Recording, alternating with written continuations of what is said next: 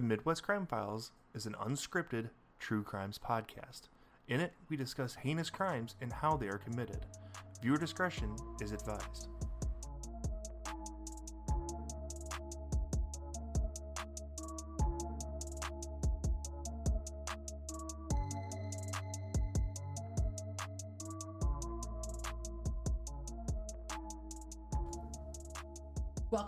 Midwest Crime Files. I'm your host, Gina. I'm Chris. And we're here to tell you the stories of small towns and the heinous crimes that change them forever. This week, we have a very special two story in one episode, and there's definitely a theme. The theme is Teens Who Kill for Thrill, the Gavon Ramsey and Alyssa Bustamante stories. I'm glad you said that name because there's no way I could have remembered or figured out how to say that correctly. So we will go ahead and just jump right in then. I want to I want to add a caveat real quick. I just want people to re- to remember that Gina is the crime junkie in the family and I am her moral support in this. So everything you're getting from me is reactionary as a person that doesn't has never heard like the true crime stories and stuff like that. I just want to put that out there in the ether. So we're going to jump right into Gavon Ramsey's story. So Margaret Douglas was a 98 year old woman living alone in Wadsworth, Ohio. So, first of all, we can pause on that. 98 years old and still living at home. That's amazing. Yeah, that's awesome. She was born September 15th, 1919 in Akron, Ohio. She was very social, outgoing, independent. She had her garden and, and she just loved to be out in her garden. And before her husband passed away, they used to travel quite frequently. She, you know, being an independent woman and not um, you know really building her life around stereotypes she chose not to have any children she and her husband wanted to travel the world and they you know children just was not for them. Sometimes i wish i would have made that decision or we would have made that decision. Oh no you don't. It would make life easier sometimes it would make though. a lot easier. This podcast would be so much easier. Yeah. But Margaret had plenty of friends, neighbors, and nieces and nephews, and people that, you know, just kept an eye on her and kept her company after her husband passed away in the year 2000. She was really looking forward to turning 100 in 2019. She was wanting to have a big party and, and really just celebrate this amazing life that she lived. But in April of 2018, Margaret's family and neighbors, friends, they weren't able to reach her. They weren't sure if maybe, you know, being elderly, something had happened medically to her, yeah. or maybe she fell and couldn't get up. I mean, there's a reason life alert is a thing. Exactly. And, you know, at 98 years old, it's extremely possible something could have happened. Right. I mean, so when they hadn't heard from her since April 3rd, and they asked the police to do a wellness check on April 9th. So That's, after six days of nobody knowing where she was. It's weird that they waited that long. Well, keep in mind, too, that she didn't have children, and a lot of her nieces and nephews didn't live in the same town as her. Okay, yeah. So, I, you know, like, it wouldn't I'm be sorry. that uncommon. But, you know, I'm, I just feel that the 98 year old person on the block would have the neighbors wondering if they didn't see her, you know? Yeah. Family accompanied police to search the home and they were looking for clues as to where Margaret could have gone because they didn't see her anywhere. Her nephew opened her front closet and he found one of her favorite shoes laying on the closet floor. Now, these were the shoes that she typically wore everywhere she went. So, as he went to pick up the shoe, he realized it was attached to something. The shoe was attached to Margaret's deceased body. She was in the closet with clothing covering most of her.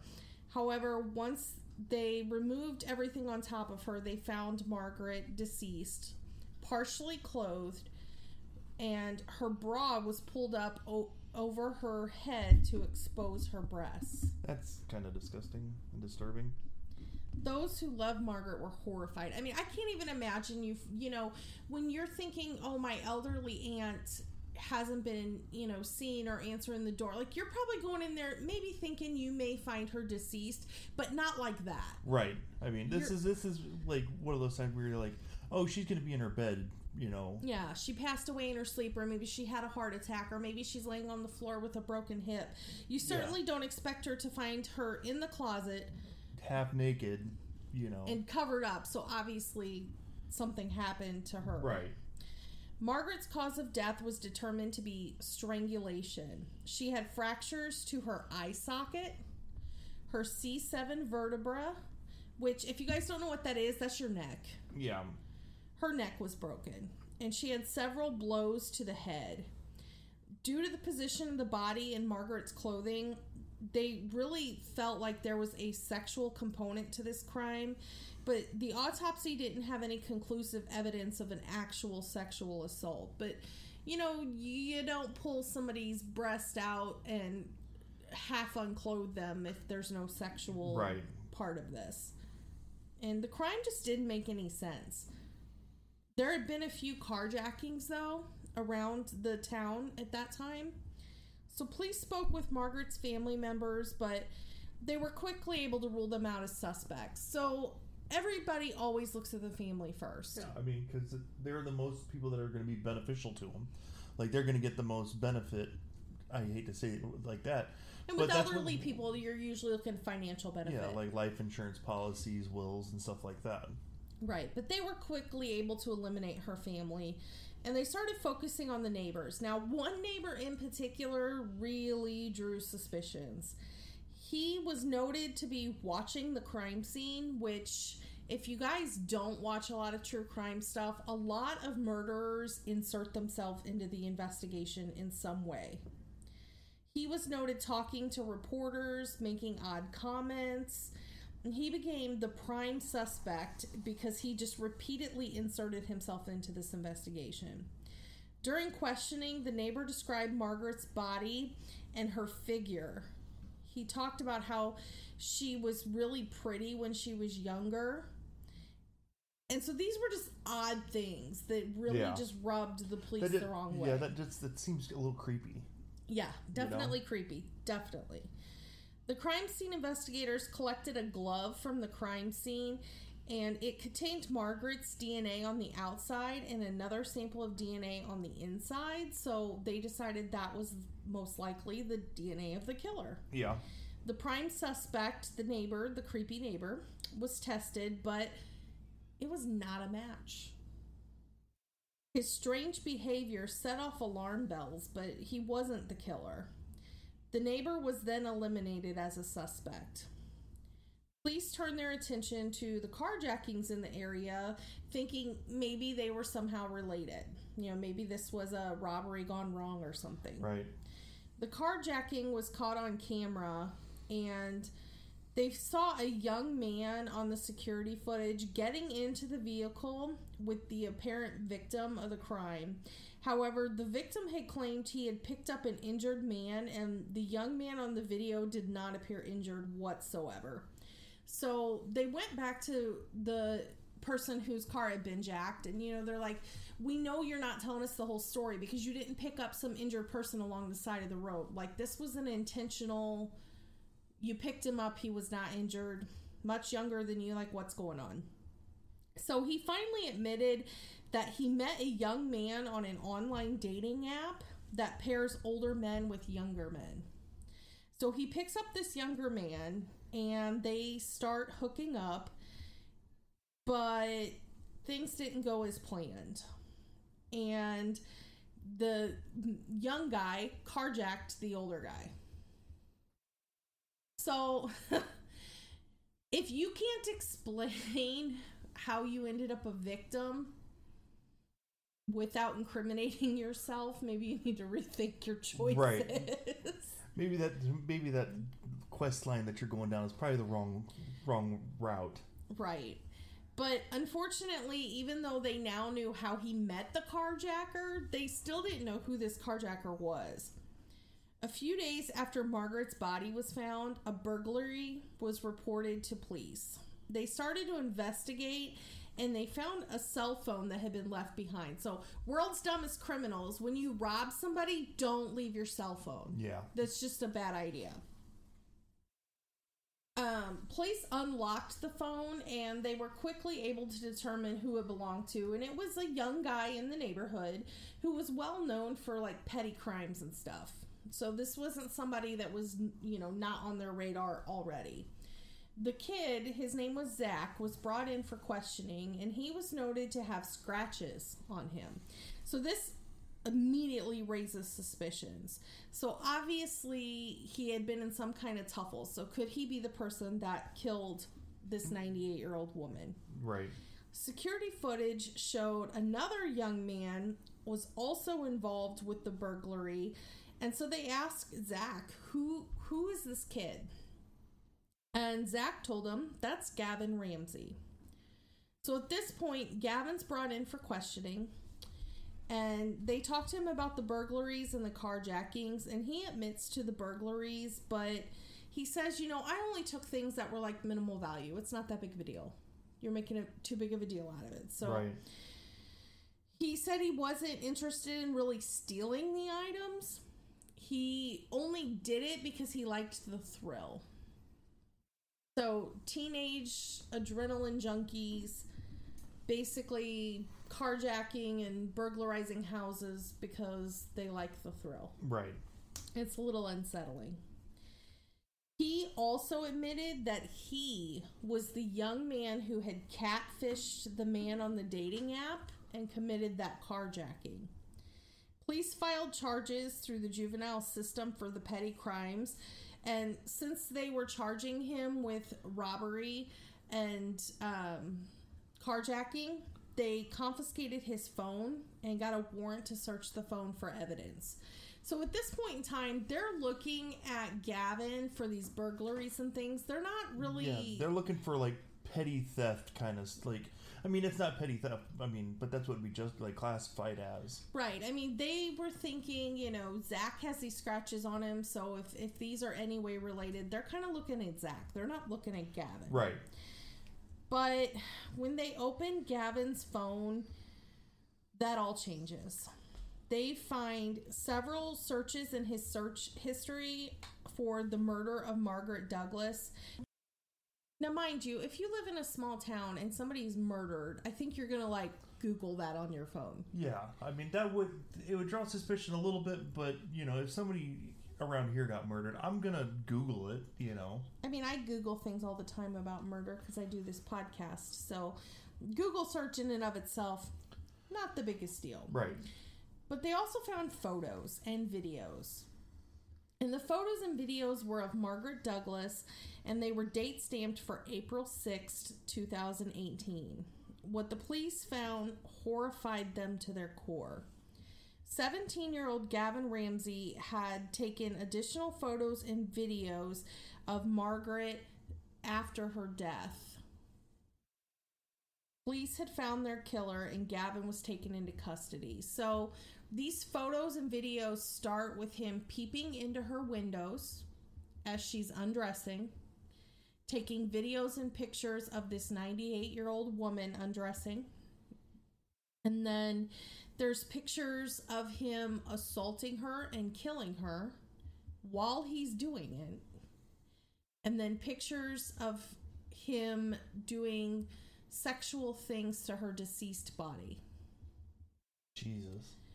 Gavon admitted to entering Margaret's home through an unlocked door and taking photos of her as she slept.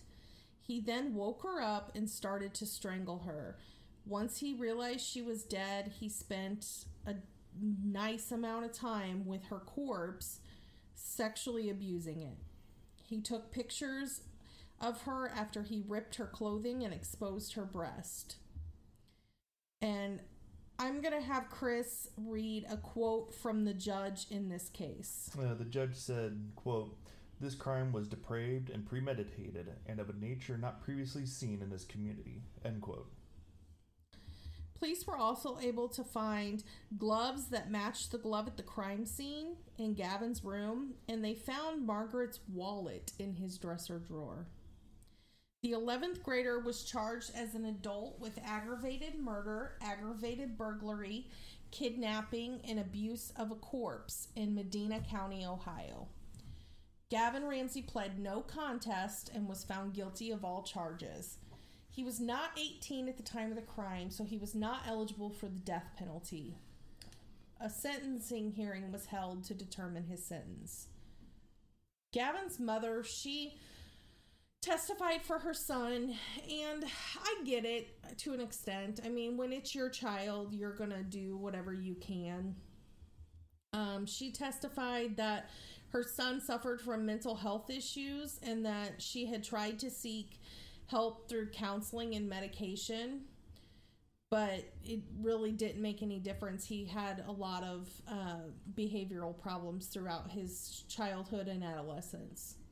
Forensic psychologist Luna Jones examined Gavon and determined, quote, he suffered from conduct disorder where a patient violates rules and engages in destructive and violent behavior in addition to a sexual disorder where he is aroused by the suffering of others without their consent.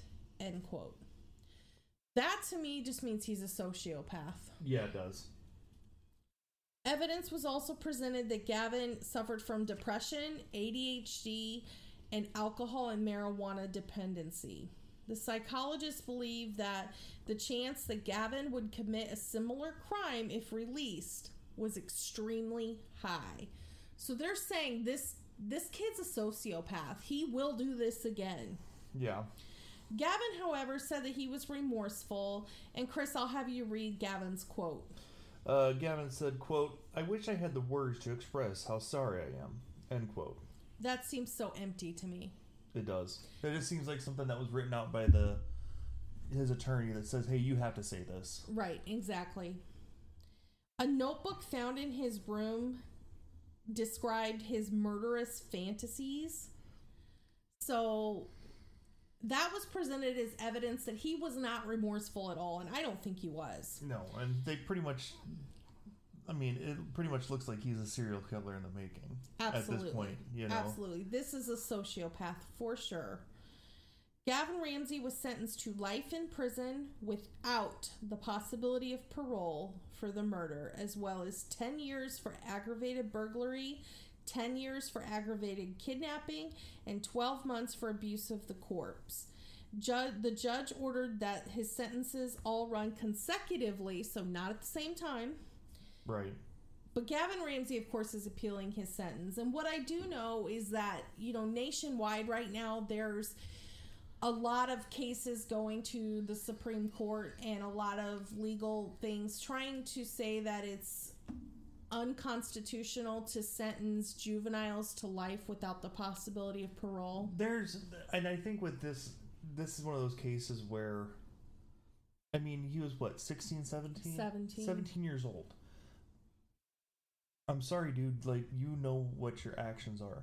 Like, and I think that's something that maybe the justice system has to more define more. Mm-hmm. Like, what age can a like? What's the actual age somebody can be committed? Like, if they commit a crime, they can be charged as an adult. You know, but I also know that there's eight, nine year olds that are more mature than a lot of eighteen year olds. You know, so I guess I I can see how that weighs into it, and it's just going to be a case by case basis. But I'm sorry if they find you competent and the ability to judge right from wrong in like a psychological profile and stuff like that, yeah. then I think you should be charged as an adult, no matter like what the age is. I mean, I think there's some evidence that suggests that teenagers up until they're like 21, 22 really don't have the frontal lobe development to make really conscious decisions, not conscious decisions, like they can't fully appreciate the consequences of their actions and, Right. and they don't have impulse control and things like that. However, that being said, if you do something as heinous as murder, well, stalk, then murder, a 98 old. rob, and abuse, sexually abuse the corpse of a 98 year old woman for the thrill of it, and the psychologists are saying he will do this again. and then you find evidence in his room that you know that he's had fantasies of doing this. You know, Right. Not just once, but numerous times. Yeah, I I'm- don't want Gavon Ramsey free. No, and yeah, I mean, I can see, I can see how part of it would be like, oh, it's a men- like his mental condition and stuff like that. But the things that they presented, I'm sorry. I am an ADHD mama, and, you know, without giving away too much of my children's personal information, the things that they talked about conduct disorder, ADHD, Depression, anxiety, like right, like alcohol and marijuana abuse, like, I'm sorry, but none of that is an ex- not even an excuse. It's not even an explanation for As what he did. right. I don't buy it. I'm sorry. The only thing that when they basically said he was a sexual sadist, that's not a mental disease or defect that gets anybody away, you know, No. out from under a murder charge I do have to say though that I think it should be a little bit more than twelve months for the abuse of a corpse. well, I think they figure he's got life in prison plus 28 years anyway. So, Well, I but don't- no, I agree. I mean, that's a horrible, horrible, horrible thing. Like I understand that that's like probably out of all the charges, that's probably like the lesser of the. But damn it, like she was a 98 year old woman. Right. You couldn't even let her die with dignity. You had Right. to You had to steal abuse her, her. right? And and you had and then you stole the last what. Like at that point in time, you're not counting years. You're probably counting months. How many months Right. I have? You know, like kids. You know, kids nowadays, like kids our age is what I You're was gonna so say. old. You know, what I was gonna say was kids our age. Like we're 40, or I'm 40. I was gonna gonna be say, 40. don't put me in that category. You know, like I'm still like, oh yeah, I got still like 40 years left. You know, like when you're 98, you're like, oh, how many hours or days do I have left? Yeah, it's just, you know, she should have had that chance to celebrate her 100th birthday. Right. And he took that from her. And not only did, you know, it's not even just like she got caught, you know, in a drive by, which would be horrible enough, but like she was brutally Yeah, murdered and there wasn't- this- victimized. This wasn't an accidental death, like an accidental killing. Uh, I don't know if that's how I want to say it. You know, like it wasn't like, like you said, she was caught up in between something, or that you know she was. even if he had robbed her, like, don't get me wrong, it would still be terrible. But even if he had robbed her and in the process of robbing her, like, shot her or something, no, he killed her in the least dignified way possible. well, the most like personal way too, by strangling her. Right. And then, ugh. I just want to know why they're like. Did he just? I wonder if he like how much he abused her afterwards. I'm not like talking the sexual, but like physically, if she had the broken neck plus the broken orbitals. yeah. You know, like how much was done after the fact? Because the way you know the story played out, he just strangled her to death. So what the fuck did you do that you broke her neck and broke her eye sockets? Right. I mean, and you know why he picked a 98 year old. Because well, not there. There's probably not gonna be any fight left. Exactly. I mean, he just picked a vulnerable lady and performed unthinkable atrocities on her and you know for that reason i don't want him to ever be free i don't No. know how i feel about you know i think a lot of juveniles who commit crime you know even as serious crimes could be locked up for a significant amount of time and, and maybe still at some point in time be a productive member of society but gavon ramsey's not one of them No. so, ugh. And, you know, when it comes to vulnerable victims, you know, that's kind of the best leeway into our next story. So, we're going to start talking about Alyssa Bustamante. So, Alyssa's story brings us to Missouri, St. Martin's, Missouri, and back to the year 2009. On October 21st, 2009, nine year old Elizabeth Olten went outside to play with her six year old neighbor. Her mother was cooking dinner and expected her to be home by six. When Elizabeth failed to show up, her mom instantly became worried. Elizabeth, being only nine, was really afraid of the dark, so her mother knew she wouldn't stay out past dark. So when she still didn't come home, her mom began to panic. She contacted the neighbor whose granddaughter was the little girl that Elizabeth had went out to play with. But they said they didn't know where Elizabeth was and they actually hadn't seen her all evening. So that was alarming. Yeah. At that point, Elizabeth was considered a missing child and a huge search party was formed. Elizabeth had a phone, but when they called her phone, the calls just kept going to voicemail. I can't imagine something scarier than not knowing where your nine year old child is. Right. I mean, and we're from a generation where we left all day, Right. you know? The police put a track on the phone and they were able to determine that Elizabeth's phone was somewhere in this wooded area right behind their neighborhood. The search was focused on that area, but they just kept coming up empty and they just couldn't find any trace of this little girl. Police brought in the six year old neighbor girl for questioning to see if they could find any clues as to what happened to Elizabeth. The girl claimed that she was playing with Elizabeth for a while, but that her older sister Alyssa was present while the girls were playing as well. Police sought out 15 year old Alyssa Bustamante to determine if she knew what had happened to Elizabeth. She told authorities that she was aware that Elizabeth was missing, but she didn't have any clue where she was.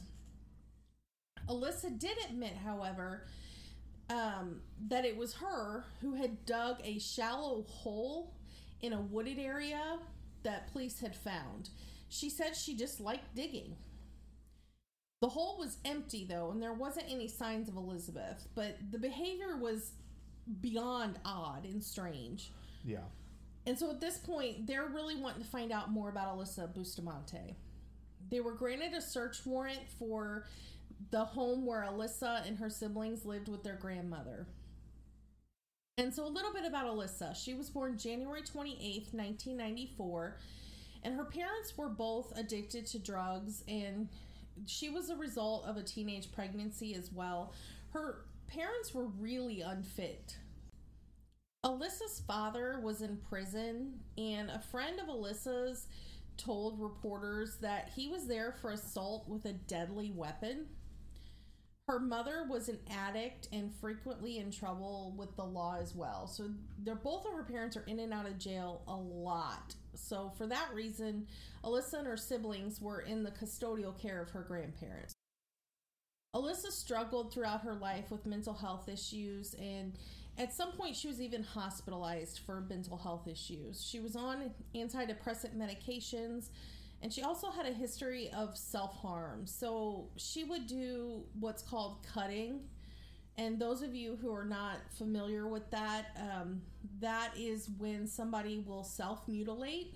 A lot of times, like on the wrist and things with a razor blade. Um, and they they cut because they feel that the rush that you get, like the initial rush of endorphins that you get whenever you're into yourself, and that the letting of the blood just kind of like they could feel like their issues kind of draining away when the cuts bleed and stuff like that. So that's what cutting is. And it's a red flag of there's something wrong. Yeah. She also had a YouTube account and she filmed some like very alarming videos. Um, she filmed a video where she was encouraging her twin younger brothers to touch an electric fence. And in the comments section, she put something along the lines of, This is the part where my brothers get hurt. Ha ha ha. Well, now, how much of that is her being a sociopath or having mental issues and her just being an older sibling that's an asshole? Like, hey, touch this fence, guys, and nothing, nothing's going to happen. Well, that's possible. But on this YouTube channel, she also had her little profile, and on her profile, she listed her hobbies as cutting and killing people. Alyssa also had a history of suicidal attempts, so I mean, we're talking about a deeply disturbed young woman. Upon executing the search warrant to her home, authorities found um, several poems and writing all over Alyssa's walls, and some were even written in blood. And the way that it's described, it's almost like what's called hypergraphia, which is somebody that like if you just imagine a notebook where like every piece of the notebook is covered in some sort of drawing or words. Think of The Shining and Jack, or Ja- what's the guy's name in The Shining? Jack. Yeah, where he's like, you know, all work and no play makes Jack a, a dull boy. Isn't that the, the Shining? I don't know. Well, just think of it as like that kind of thing where they're just writing stuff repeatedly and just trying to cover every space of the the notebook. She talked about really dark subjects, including cutting, pain, and hurting people. She also had letters from her father, who was in prison, taped to her walls. But the mo- most disturbing thing they found in Alyssa's room was her journal. In her journal, there was an entry on October 21st, 2009, the day that Elizabeth Olten disappeared. But it had been like scribbled over so that you couldn't read what it said. Authorities were able to decipher the writing, however, using backlighting. So they put the light behind it so they could see what had been written. And Chris, I'm going to have you read what it said. It said, quote, I just fucking killed someone. I strangled them and slit their throat and stabbed them. Now they're dead. I don't know how to feel ATM at the moment. It was amazing. As soon as you get over the oh my god, I can't do this feeling, it's pretty enjoyable. I'm kind of nervous and shaky though right now. K, I gotta go to church. LOL. End quote. That is what this 15 year old writes in her journal after she murdered somebody. Under questioning, Alyssa admitted to sending her little sister to Elizabeth's house to lure Elizabeth out. So it's not like her sister was just playing with this girl and she decided she was going to kill her. Oh no, it was way more planned than that. Yeah. She actually sent her sister there to lure this little girl out of the house. That makes it like 10 times worse. Yeah, she was a targeted victim. She then sent her sister home and took nine year old Elizabeth out to the woods to show her something. Elizabeth followed her for almost 15 minutes before Alyssa stopped at a pre dug grave that she had dug several days before. So she had dug multiple different graves out in this wilderness area, planning to murder Elizabeth Olten. Alyssa then strangled Elizabeth while she watched the life leave the girl's body. She also stabbed her with a kitchen knife that she brought along and she cut the girl's throat. She buried her in a grave and covered her up. 15 year old Alyssa led police to the remains of Elizabeth Olten. It's just horrible. Despite being just 15 years old, Alyssa was charged as an adult with first degree murder. This is another kid who just did it for the thrill of it, wanted to know what it felt like to kill somebody. On January 10th, 2012, Alyssa entered a guilty plea of second degree murder and armed criminal action. Bullshit. Her plea dismissed the first degree murder charge, although this was truly a premeditated crime. Yeah, I mean, I don't know how you can not call it premeditated when she had graves pre-dug at different spots. Right. I mean, this was very well premeditated, but, you know, and they brought that up at the sentencing hearing, but they allowed her to plead to the second degree murder to avoid trial, basically. Um, at the sentencing hearing, the prosecution noted that Alyssa had dug the grave in advance. She had sent her sister to lure the victim out of the house. She expressed a desire to kill someone to multiple friends before the crime. And she had documented her violent fantasies in her journal. So, this is another case, just like Gavon Ramsey, where this is a serial killer in the making. Right. The defense countered that Alyssa was mentally unstable and required mental health care and therefore should be given a lighter sentence. I'm not saying that Alyssa Bustamante isn't mentally unstable. She has more of a case for mental illness than Gavon Ramsey did. Right. But holy crap. But if you look at it on the like, what's truly different about her and the other case, though? Yeah. Well, she had some hospitalizations for mental illness, and the hypergraphia is usually a sign of either schizophrenia or bipolar. So I'm not saying she is or she isn't, but I think like if you want me to believe that one of these kids is mentally ill, I would believe be- it'll be Alyssa. yeah. Um, she was sentenced to life with the possibility of parole for the murder, plus 30 years for armed criminal action, with the sentences to run consecutively. Awesome. So, again, one after another. While it's still possible for Alyssa to be paroled one day, she will spend a minimum of 35 years in prison before she's eligible. So she'll be 50 by the time she gets out. Or Yes. if, if she gets out. Yes. She filed an appeal in her cla- in her case claiming that she would have not have pled guilty had she understood the possible effects of a case that was pending at the time. And the case is Miller v. Alabama. And this is one of those cases that we were talking about earlier um, with the United States Supreme Court arguing that sentencing minors to life without parole was unconstitutional and is uh, cruel and unusual punishment. So, what she's saying is that had she understood that there's a possibility she would have not been eligible for life without parole, she wouldn't have taken a plea bargain Right. and she would have taken her chances. Um, however, her appeal was denied. Elizabeth Olten's mother won a civil suit against Alyssa for $5 million. So, your first instinct to that is probably like, how is this kid who's going to spend a majority of her life in prison going to come up with $5 million? Well, chances are she's not. But what this does is it ensures that Alyssa will never be able to make money from her crime. So, like, if she gets, like, a book deal or something like that. Right, or gets paid for an interview or for assistance with a book, anything like that.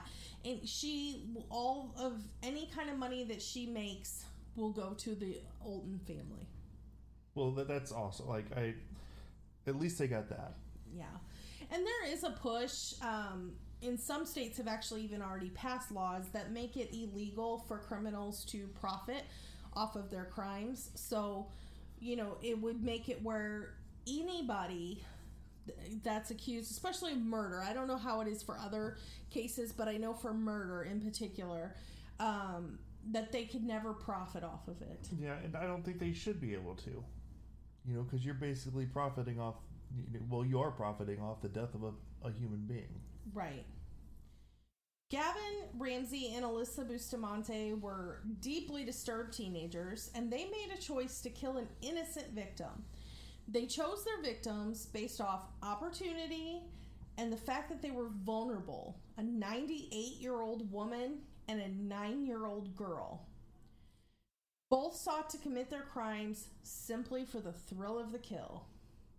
Both murderers were deeply disturbed and had oppositional behavior.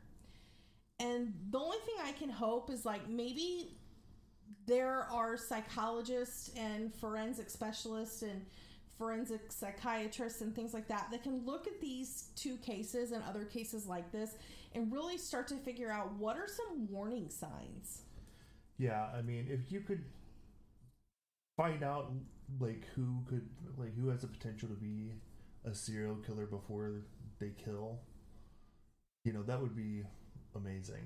But then you're getting into kind of like the Minority Report kind of s thing where you're trying to predict crimes before they even happen, and But you know, maybe they can find warning signs that say like, you know, my teen is doing this and this. You know, maybe if I get them mental health care now, they won't become a serial killer. right, But I don't know. Then there's also the theory too that a true sociopath, there's nothing you can do. they're gonna find ways to do it. There, yeah. I mean, a lot of people b- believe there is absolutely nothing you can do for a true sociopath. Nothing. And that's why they don't believe that they should ever be allowed out of prison if they're a true sociopath because they'll do it again. Yeah, So I don't know, but I mean, at least maybe that these cases can be studied, and we can at least learn warning signs, so maybe we can protect ourselves better. Or I don't, I don't know what the solution or is, maybe but or maybe we could use it just to better understand mental health disorders. yeah, you know like this is maybe win one for the gipper kind of thing and you know you have two people with severe mental health issues going on like let's try to figure out some you know outliers and stuff like that that kind of maybe point to why they developed it or you know genetics or something like that so right. And you know, I think it's like really looking at how this kind of stuff can happen. You know, it's just it's frightening to me to think that you can live in a small town, send your child out to play with another child and not even know they're being set up for a premeditated murder. Right. You know, or that your 98-year-old aunt isn't safe in her own community Right. you know it's just it's disturbing but this is one of the reasons that we do this podcast i've always been a true crime junkie chris not so much he's learning as we go um, but you know we want people to realize that this stuff happens Yeah, it's not just every day you know, and there is a lot of stuff that's on the news and stuff like that, but a lot of this stuff is covered for maybe a news cycle and it's gone. and you, you don't know, you- you don't get the whole story You know, you're not going to have you know high profile cases where it's you know celebrities or sports athletes or anything like that. You know, those are going to take up you know weeks and weeks. Oh, because oh they're so popular. You know, but you don't like the stuff like this where it's you know someone killing a kid. You know, another kid killing a kid, or you know a kid killing an elderly person. You know that doesn't. Yeah, it's the shock values there for maybe a day or two, but that's about it. Like you're not going to get the news coverage, and that's kind of what we're wanting to do is to bring light some of these cases that are from smaller towns and stuff like that. Well, and sometimes, like, I remember when Elizabeth Olten was killed. Um, I remember seeing it on the news, and I, I knew about Alyssa Bustamante's story before I researched for this podcast. But I had never heard of Gavon Ramsey. And that's kind of my point. Like, even in your own little bubble, Right. you know, you're still not necessarily going to see it. And if you just watched the news about Alyssa Bustamante, you didn't get the full story either. Yeah. You know, they showed a picture of a girl in like gothic looking makeup and said she just was evil and wanted to kill people. And yeah, I think that's true. And, and I still think she's culpable and responsible for what she did. I'm not saying it excuses it, but I do think Alyssa Bustamante has mental health issues Right. you know but that's not an excuse for murder that doesn't excuse it it doesn't diminish your responsibility in the situation either. You know some tr- some mental health conditions i understand why someone's not responsible due to mental disease and defect but it's not the case with gavon ramsey and alyssa bustamante. They are serial killers who happen to get caught with what we hope was their first murder. Right. but who even knows? Well, especially since Alyssa had all those gra- the graves pre-dug and everything. yeah very creepy as to what her plans were Right. Um, if you want to see more information, including a list of references, some pictures, and the blog post for this week's story, visit us at www.themidwestcrimefiles.com. Make sure and like and follow us on Facebook. We are getting so close to that 3,000. So we're going to do another live in the next couple of weeks as soon as we surpass 3,000 followers on our Facebook page. Um, we look forward to doing the lives. We had so much fun with that last time. We did too. Oh yeah, we did. We did. and You know what I'm trying to say. um, so you know we look forward to that, and you know when we do our live, we'll do some more fun giveaways and things. Um, we've got about half the season left for season two. We've got some great stories coming your guys' way, so I think you'll really enjoy them. Yep. And I get well. I guess that ends this episode, and we'll talk to you guys later. See ya.